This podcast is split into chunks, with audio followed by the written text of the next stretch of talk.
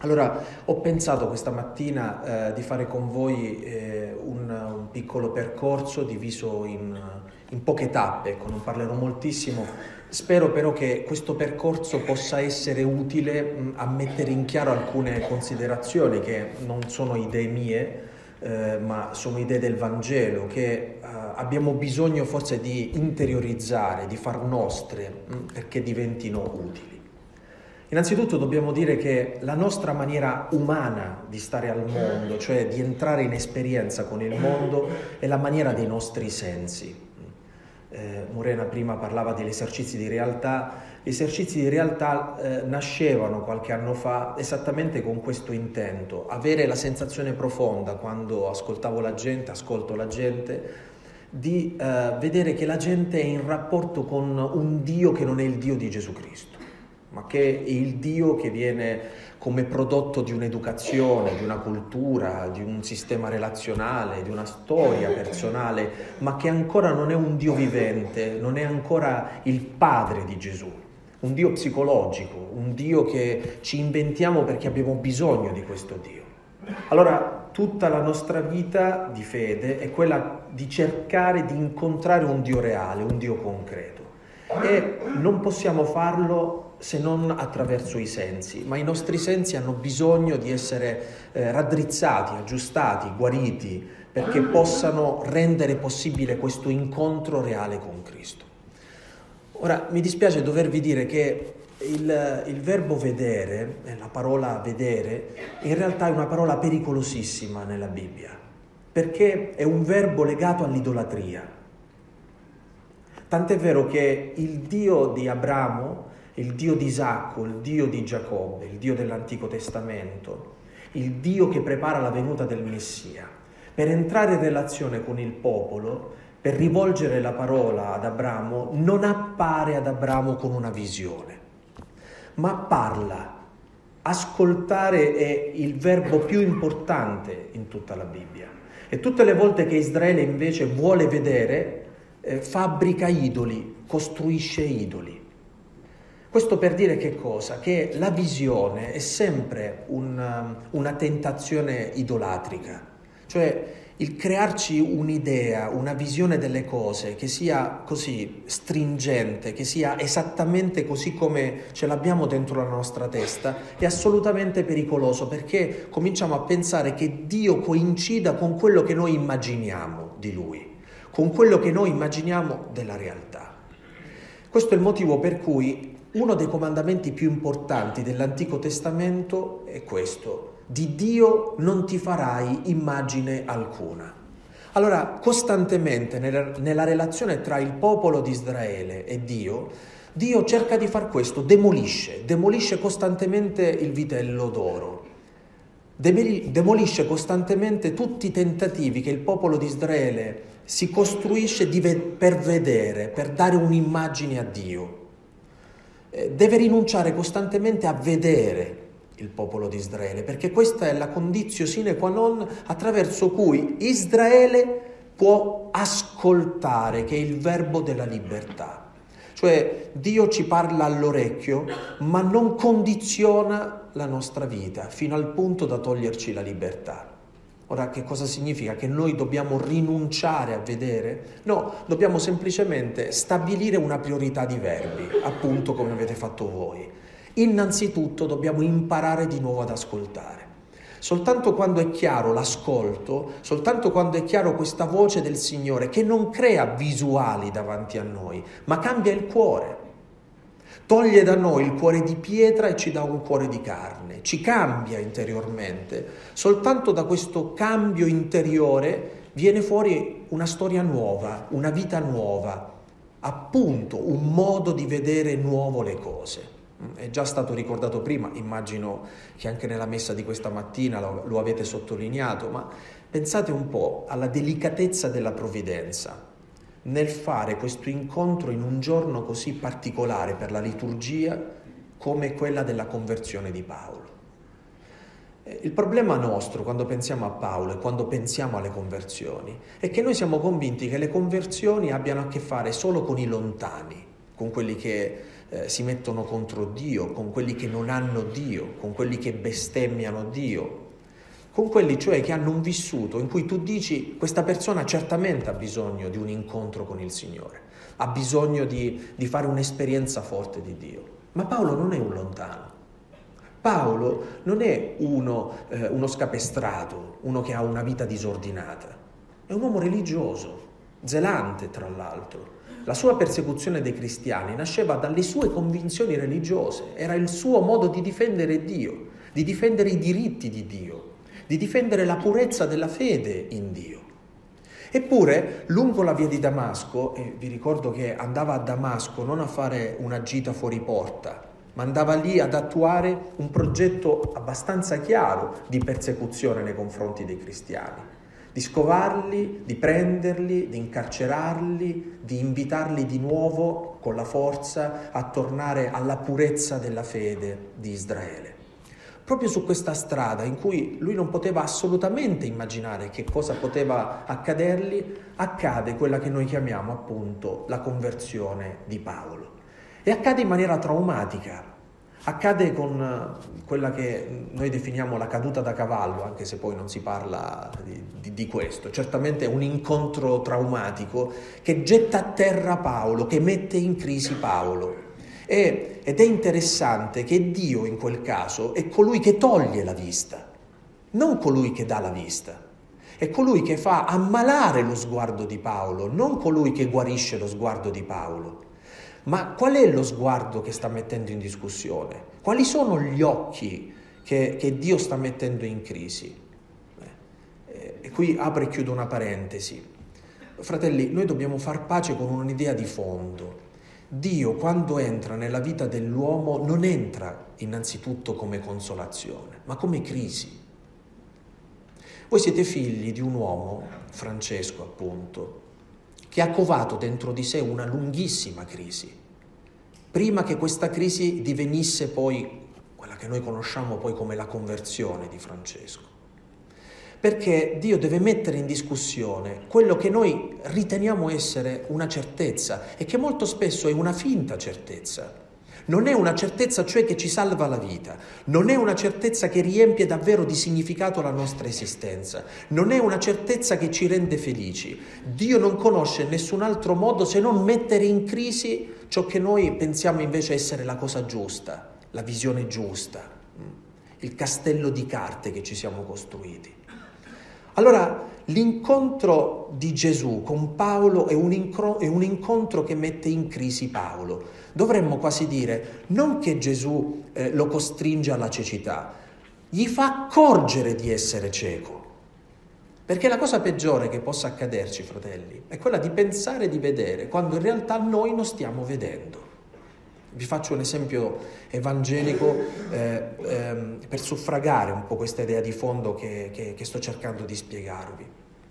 Tutte le volte che Gesù si avvicina ai peccatori nel Vangelo, tutte le volte che Gesù, ad esempio, va a mangiare a casa di Levi, che è un pubblicano, Matteo, eh, il chiacchiericcio degli scribi e dei farisei è va a mangiare a casa di un peccatore, siede a tavola con gente che non merita eh, la sua presenza, eh, oppure si lascia toccare da quella donna che il padrone di casa, in questo caso è Simone il fariseo, subito dice se fosse davvero un profeta saprebbe che tipo di donna lo sta toccando e glielo impedirebbe.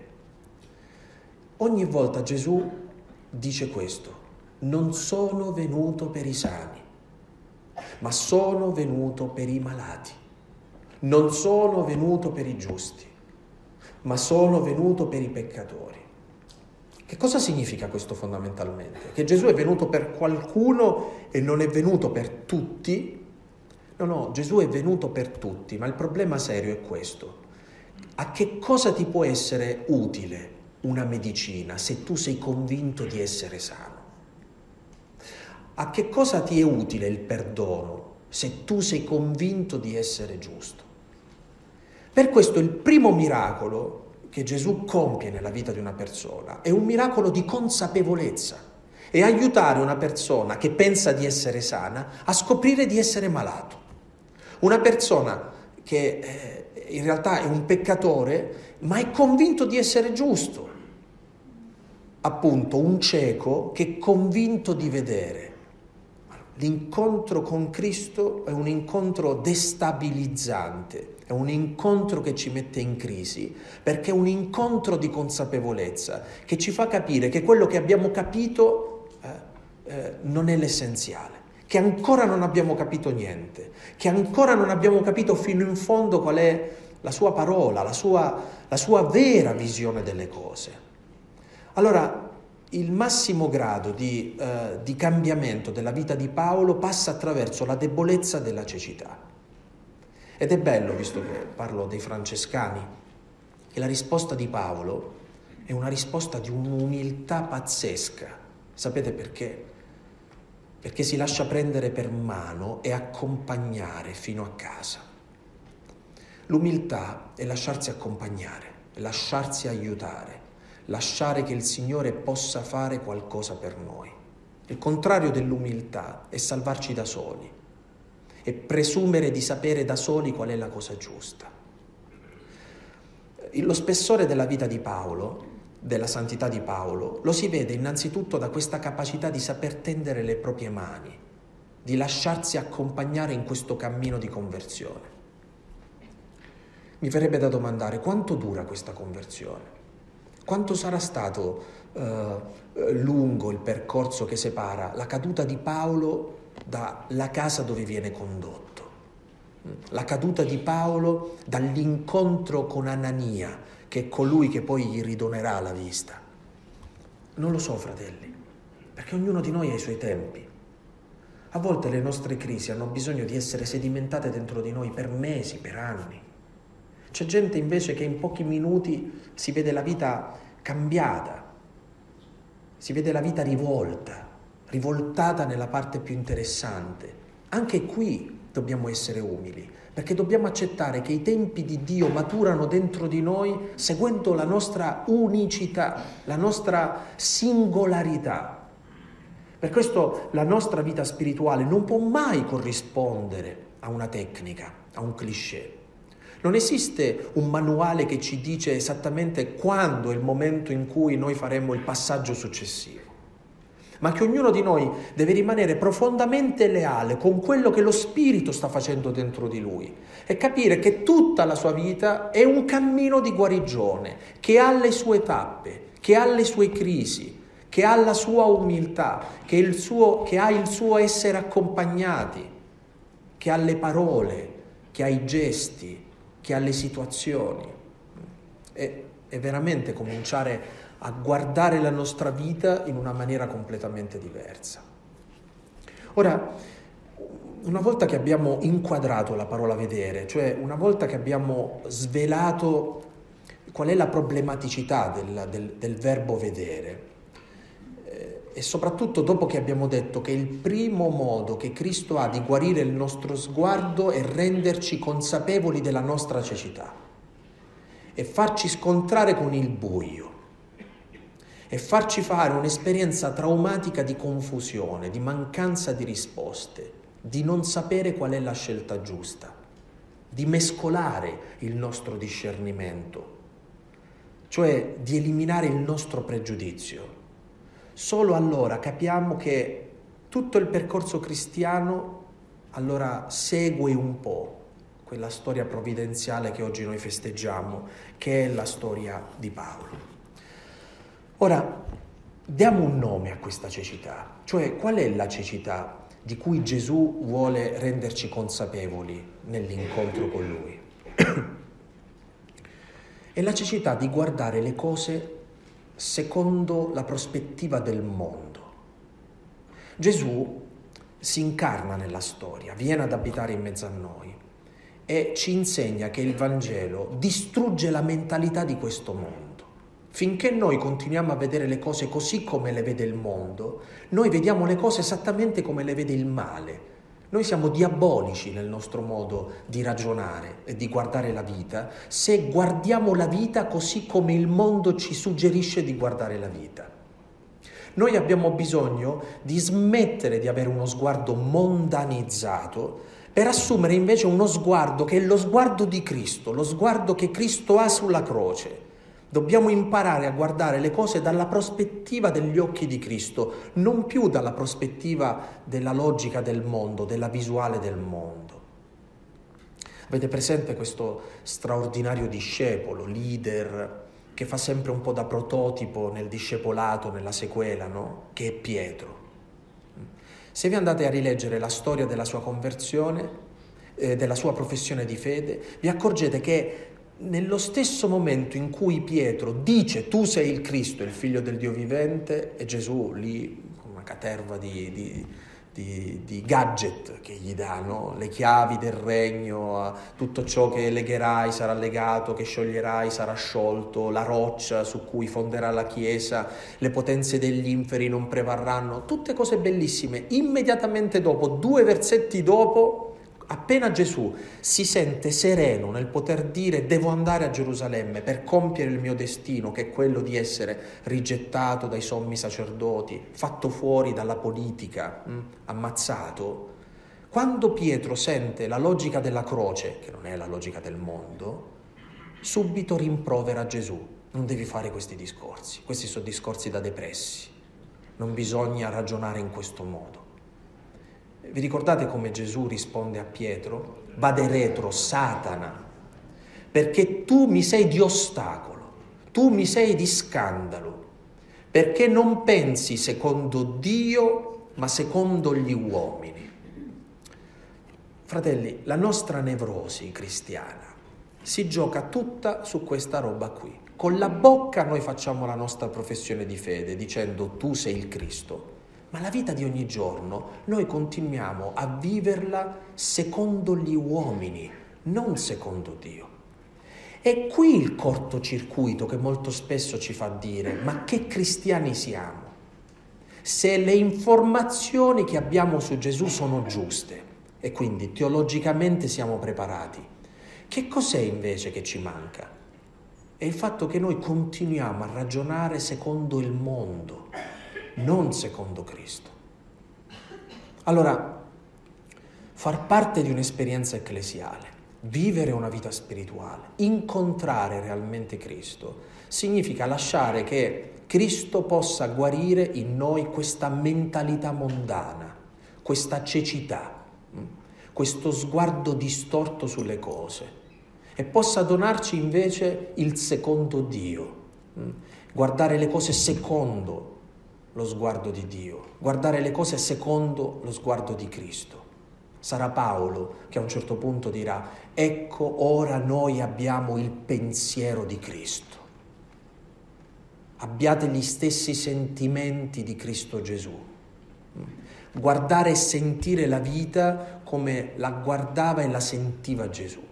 In, in questo senso, più essere cristiani significa più ci avviciniamo al Vangelo, più assomigliamo a Cristo, più cominciamo a vedere le cose come Lui le vedeva, a sentire le cose come Lui le sentiva. E voi siete figli di uno che è arrivato fino al punto da essere chiamato Alter Christus per questo, per questa prossimità quasi totale che Francesco ha nei confronti di Gesù, fino ad arrivare al punto di dire un'eresia, cioè io vedo Francesco e vedo Cristo. Ma questo dovrebbe essere di ogni battezzato, di ciascuno di noi. Così come Gesù non ha paura di dire chi vede me vede il Padre, chi vede me vede il Padre. Il Padre nessuno l'ha mai visto. Il Padre è la parte più misteriosa di Dio, la parte più incomprensibile di Dio, quella che non si riesce a prendere, a contenere, a capire. Allora Gesù dice chi vede me vede il Padre. Per noi dovrebbe essere il prolungamento di questa frase, chi vede me vede Cristo. E così entriamo nella grande logica della Trinità. Allora, come si chiama questa logica? Testimonianza. Allora, ho sentito prima il più grande contributo che noi possiamo dare al presente, la più grande predica che noi possiamo donare a Ninive è quello della nostra testimonianza in che cosa si realizza la testimonianza? Chi vede noi vede Cristo, punto. Anche se noi non proferiamo parola, anche se noi non aggiungiamo niente da quella che può, può sembrare le cose che normalmente il mondo ci dice di fare, di dire, di agire. Non è semplicemente impegnarsi in delle opere, il cristianesimo è diventare Cristo, non fare delle cose in nome di Cristo. Il cristianesimo è diventare, diventare Cristo. Il nostro modo, il nostro modo di vedere però, è sì un modo di vedere mondano, lo abbiamo raccontato prima, ma adesso vorrei prendere questa che è una verità del Vangelo, che può essere una verità teologica, e sforzarmi di calarvela in maniera esistenziale, cioè mi piacerebbe che voi tornaste a casa dicendo che significa che noi abbiamo un problema con lo sguardo. Il nostro sguardo è segnato da quelle che sono le conseguenze del peccato originale. Cioè la nostra visuale, il nostro modo di vedere non è mai pulito, è sempre distorto da quelle che sono le ferite della colpa originale. Ora sarebbe bello che adesso ci prendiamo una giornata e approfondiamo insieme che cos'è la colpa originale, il peccato originale, e possiamo fare anche un trattato rispetto a questa, a questa verità, ma in realtà noi possiamo capire qualcosa del peccato originale solo dalle conseguenze. Quali sono le conseguenze del peccato originale? La paura, la gelosia, le insicurezze, le ferite, il dolore. Queste sono le conseguenze della colpa originale. E quando noi diciamo che la nostra vita è ferita dalle colpe del peccato originale, significa che molto spesso ciò che ci fa da lente, ciò che ci fa da paglio di occhiali per guardare la vita, a volte sono le nostre ferite. Noi guardiamo la vita a partire dalle nostre ferite. Guardiamo la vita a partire dalle nostre paure. Guardiamo la vita a partire dalle nostre insicurezze. Guardiamo la vita a partire dal bisogno di amore che abbiamo che molto spesso tira fuori da noi il geloso che è seppellito, l'invidioso che è seppellito nel cuore di ciascuno di noi. Ora, voi pensate che una persona ferita vede le cose oggettivamente? Assolutamente no. Il suo è uno sguardo condizionato dalla sua ferita. Una persona paurosa vede le cose oggettivamente? No. Il suo sguardo è condizionato dalla sua paura. Allora, quando noi diciamo che la nostra vista è segnata dalla colpa originale, significa che noi con molta umiltà dobbiamo dire che le cose, che la vita così come noi la, la viviamo, la vita così come noi la vediamo, non è nitida, non è chiara, non, è, non corrisponde alla realtà vera, è sempre distorta dalla, dalle conseguenze di questa colpa. Che cos'è che si contrappone a questo sguardo distorto di cui tutti noi eh, siamo partecipi? Eh? È una cosa che ci unisce tutti. Tutti noi abbiamo questo sguardo segnato. Si contrappone Maria. Tutta la tradizione francescana ha difeso ad oltranza per secoli un dogma proclamato tra l'altro recentemente rispetto ai duemila anni di storia della Chiesa, un dogma proclamato nell'Ottocento, quindi poco più di due secoli, ma la, la scuola francescana è stata eh, una scuola campione proprio nel difendere questa verità di fondo, cioè l'Immacolata. Perché quando ci rivolgiamo a Maria diciamo che è Immacolata? Perché ella, a differenza di ciascuno di noi, non è segnata dal, dalla colpa originale, quindi il suo modo di vedere è pulito, tota pulcra es Maria. Tutta pulita è Maria, tutta bella è Maria, tutta trasparente è Maria. Cioè significa immacolata, non è soltanto una componente affettivo-sessuale, questo è un problema nostro, non leggiamo soltanto le cose a partire da, da questa categoria. È immacolata perché Maria è l'unica che vede le cose per ciò che sono, perché Maria non ha il paio di occhiali che viene dalla colpa originale. E in questo senso il suo essere immacolata, il suo essere totalmente libera, liberissima, questo significa, da questa sorta di condizionamento, produce in ciascuno di noi libertà. La libertà di Maria è liberante, cioè il Signore preserva Maria dalla colpa originale in vista di ciascuno di noi. affinché aiutasse ognuno di noi che non vede le cose così come sono davvero, a vederle per ciò che sono veramente. Allora capite che il nostro rapporto con Maria non è un rapporto meramente devozionale. Mm? Nel grande pantheon della, della nostra religiosità un posto preeminente ce l'ha la Vergine Maria. No, non è assolutamente così. Maria è essenziale alla nostra vita perché ella è messa lì appositamente perché vede le cose così come sono, a differenza nostra. E abbiamo bisogno quindi di lasciarci raccontare la vita da lei. Perché se non ci lasciamo raccontare la vita da lei, la vita sapete chi ce la racconta? L'accusatore. La vita ce la raccontano le nostre ferite. La vita viene raccontata dalla nostra paura, dalla nostra fragilità, dalla nostra creaturalità malata. Allora, riscoprire la relazione con Maria per noi è essenziale. È essenziale perché ella è messa lì appositamente per aiutarci ad avere uno sguardo diverso.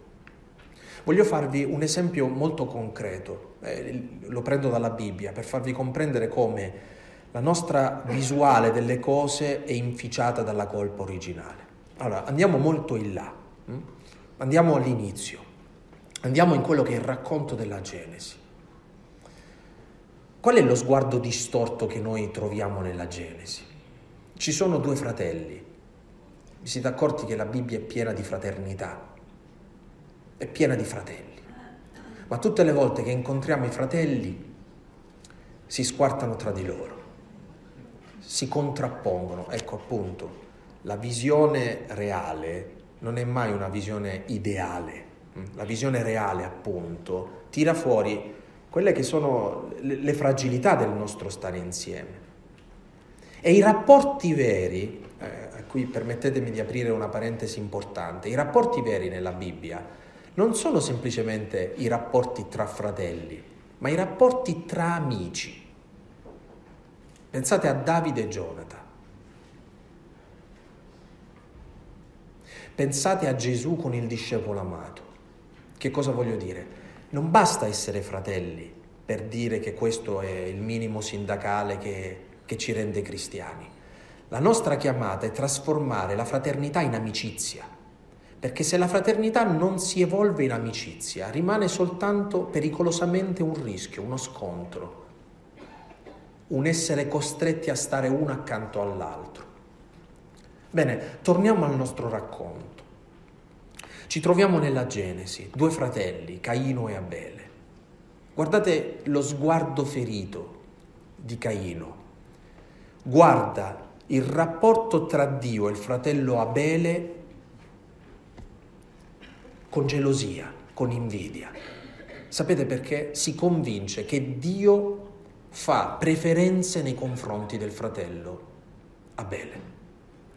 Ora è talmente convinto di questa cosa che questo sentimento che prova, questa visuale distorta nel rapporto tra Dio e Abele è talmente convincente per lui che arriva ad ammazzare il fratello. Ora, molto umilmente noi dobbiamo dire, siamo o no tutti malati di preferenzialità, cioè tutti vogliamo sentirci preferiti. Tutti vogliamo sperimentare l'amore non come un'esperienza astratta, ma come un'esperienza che dica tu sei unico, tu sei speciale, come te non c'è nessuno. Questa è l'esperienza dell'amore. Ma molto spesso la nostra vita si consuma nell'invidiare la vita degli altri nel mettere in paragone la nostra vita, nel dire a me è successo questo mentre agli altri. E mettendoci costantemente in paragone con gli altri, noi siamo costantemente inguastiti, arrabbiati, perché guardiamo la nostra vita messa in paragone con la vita degli altri e ci accorgiamo di non essere preferiti, anzi di essere sfigati, di aver subito ingiustizia, di non avere avuto Dio dalla nostra parte. Molto spesso ci accorgiamo che l'erba del vicino è veramente più verde della nostra e che tutta la cosa più interessante della vita è esattamente in quello che la vita ci ha negato. Se una cosa ce l'hai, no, va bene, neanche l'apprezzi. Ma se ti manca, eh, mi manca, era la cosa più importante. Se io avessi questo, eh, pensate ai bambini, no? Qual è il giocattolo che perde di interesse? È il giocattolo che già hanno. Qual è il giocattolo migliore del mondo? Quello che non hanno. È la mancanza di quel giocattolo che rende quel giocattolo prezioso. Ecco, questa, questo è un chiaro esempio di come la, eh, lo sguardo ferito della colpa originale ci fa leggere la vita. Allora, noi possiamo passare un'intera vita senza rendercene conto a invidiare ad essere condizionati dalla gelosia. Ancora, vi ricordate la parabola dei talenti? Un uomo dona dei talenti, a uno gliene dà uno, a uno gliene dà cinque, all'altro gliene dà dieci, non ci interessano le quantità. Ci interessa però l'affascinante ragionamento che fa quel servo che non ha investito nulla sul suo talento. È affascinante il suo ragionamento perché è di una logica stringente. Ce n'ho uno, se lo perdo è finita. La cosa più intelligente che posso fare è nasconderlo. Quando torna il padrone, ti seppellisco, prendo, lo restituisco. Mi sono sporcato le mani, sono riuscito a non fare danni. Perfetto. Voi sapete che il padrone, secondo la parabola di Gesù, si arrabbia moltissimo di questo ragionamento è il ragionamento logico, ma di una logica stringente, di un uomo che ragiona con la paura. Se tu ragioni con la paura, produci sempre dei ragionamenti perfettamente logici, ma che sono perfettamente rinunciatari, sempre. Passiamo la vita ad avere paura e a non rischiare mai la vita, a non provare mai a vivere. Eh, portiamolo nel concreto. È come che per paura di fare un incidente io non faccio mai nessun viaggio. Allora uno dice, ma io sto tranquillo, in questo modo è sicuro che io non faccio incidenti, ma in questo modo tu stai rinunciando a vivere per paura di fare un incidente. La paura ti fa rinunciare alla vita, ti fa difendere la vita, te la fa impacchettare fino al punto in cui tu non stai più vivendo. Fratelli, quante volte il nostro modo di guardare la vita è, è, è così, è impaurito, è rinunciatario.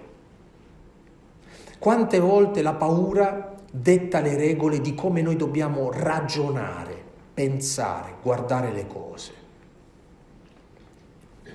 Terzo esempio, abbiamo toccato um, gelosia, invidia, adesso abbiamo toccato la paura, Un'altra esperienza fondamentale è l'esperienza del dolore, della sofferenza.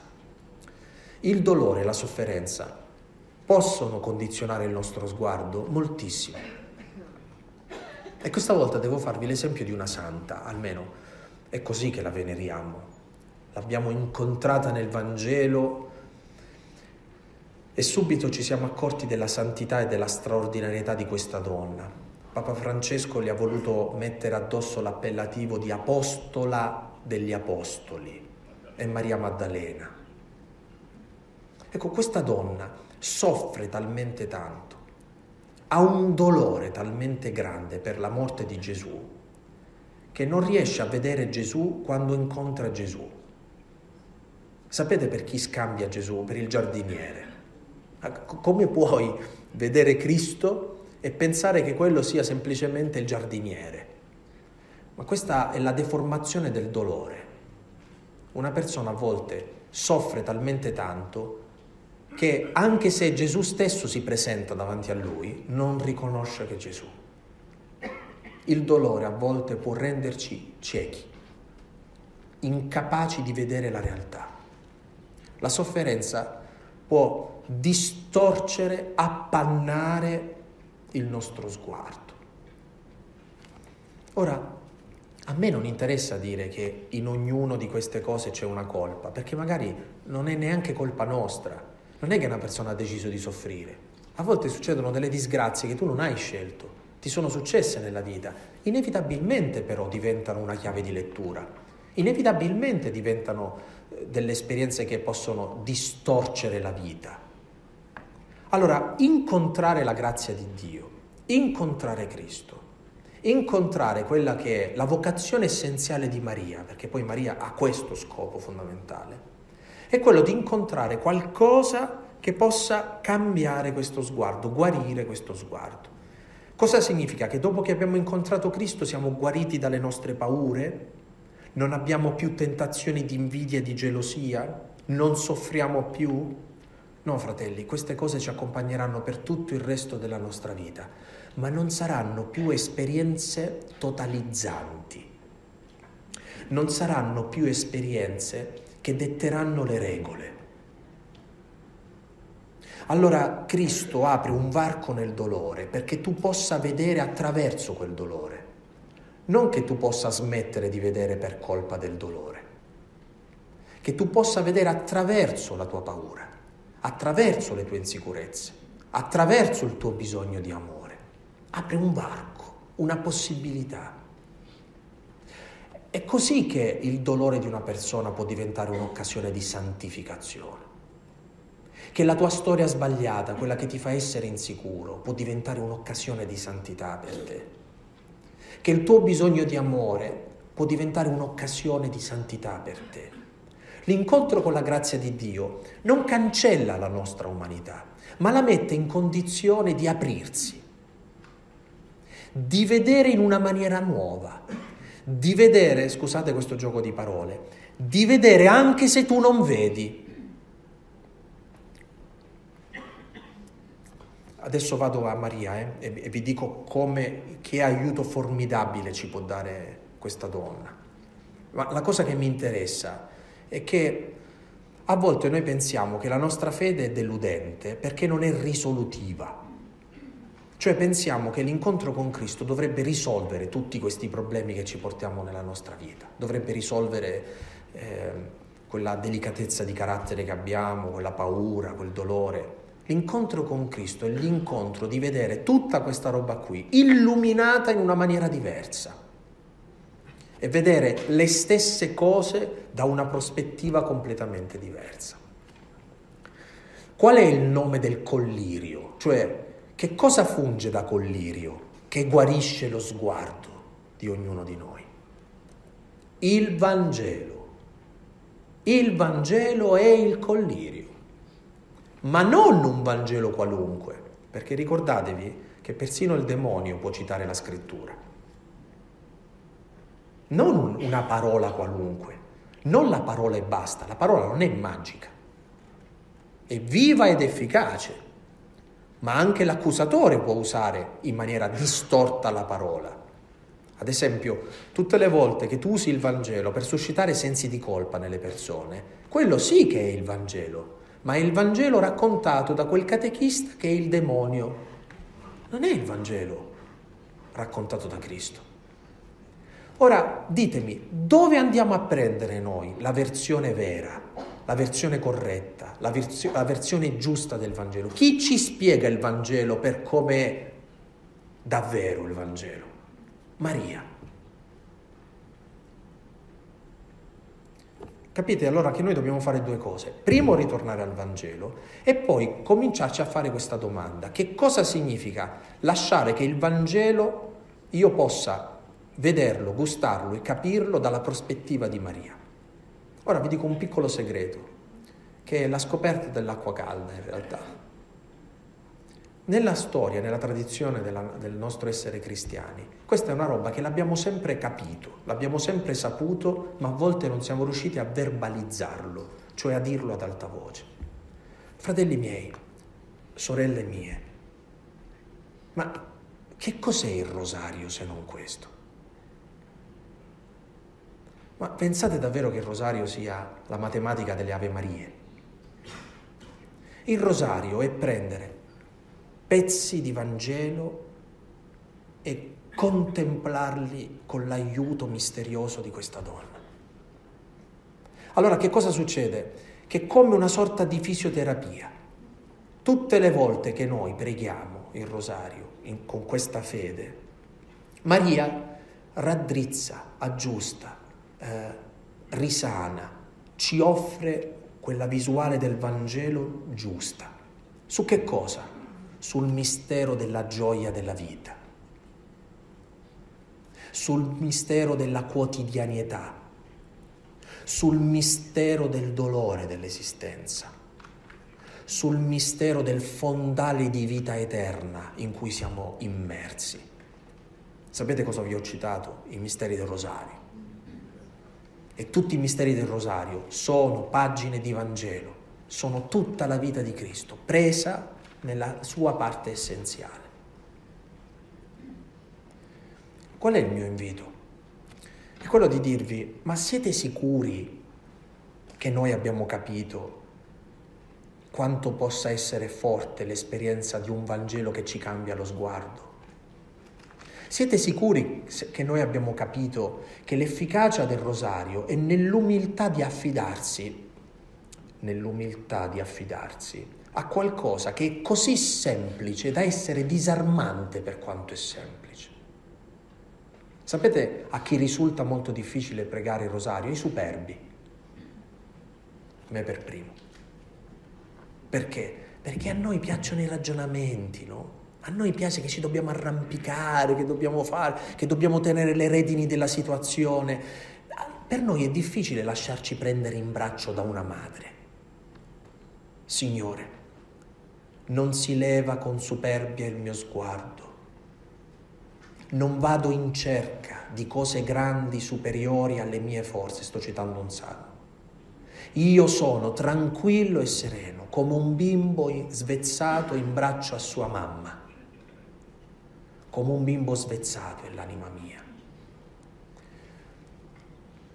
In questo senso, quando, ecco perché eh, ripeto questa frase che è già stata detta nella presentazione, solo quando il Vangelo ci viene posto da Maria è un Vangelo vivibile.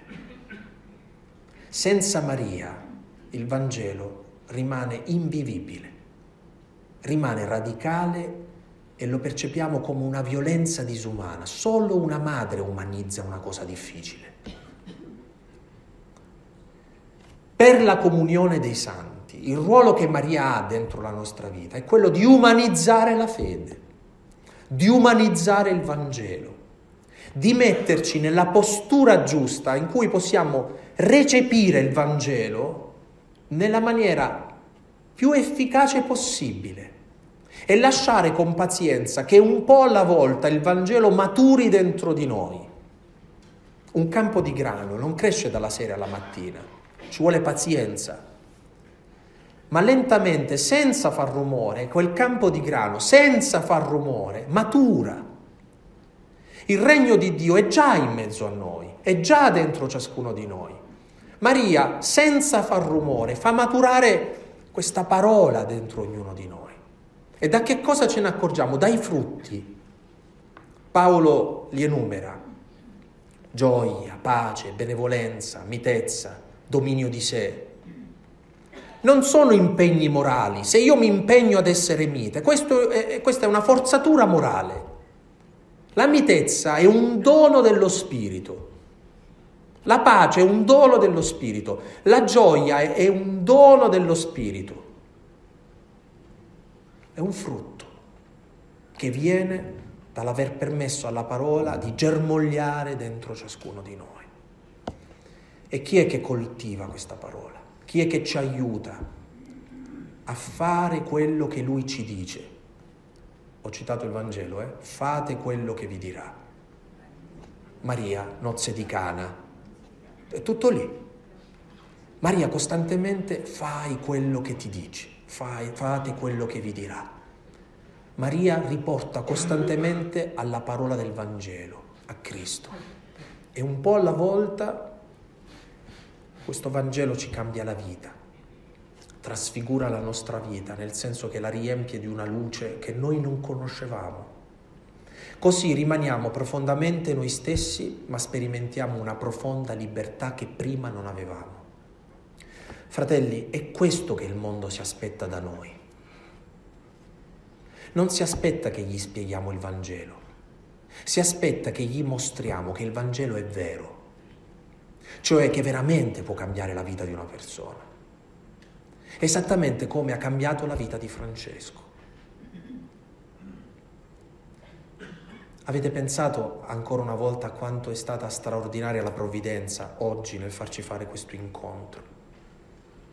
Stiamo celebrando la conversione di Paolo, la sua cecità guarita. San Francesco conclude la sua vita con quale malattia? La cecità. Non vede. Ma proporzionalmente al fatto che Francesco non vede, Francesco impara a vedere le cose in una profondità che non è più quella degli occhi. È la profondità del cuore, appunto, che gli fa scrivere il cantico delle creature. È la profondità che gli fa vedere bellezza lì dove tutti noi vediamo solo contraddizione, che gli fa scorgere gratitudine lì dove noi vediamo ingiustizia che gli fa dire perfetta letizia quando noi vediamo semplicemente un intruglio di cose che non vorremmo mai vivere. Francesco è cieco, ma ci vede benissimo, perché lo sguardo che ha Francesco è uno sguardo molto più grande di uno sguardo umano, lo sguardo di questo mondo. Il Vangelo è diventato il suo sguardo, i suoi occhi sono il Vangelo.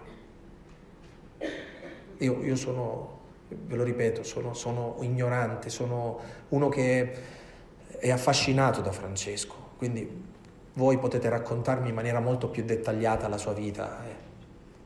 Ma è interessante quando si, si legge la biografia di Francesco, così come i suoi contemporanei la riportano.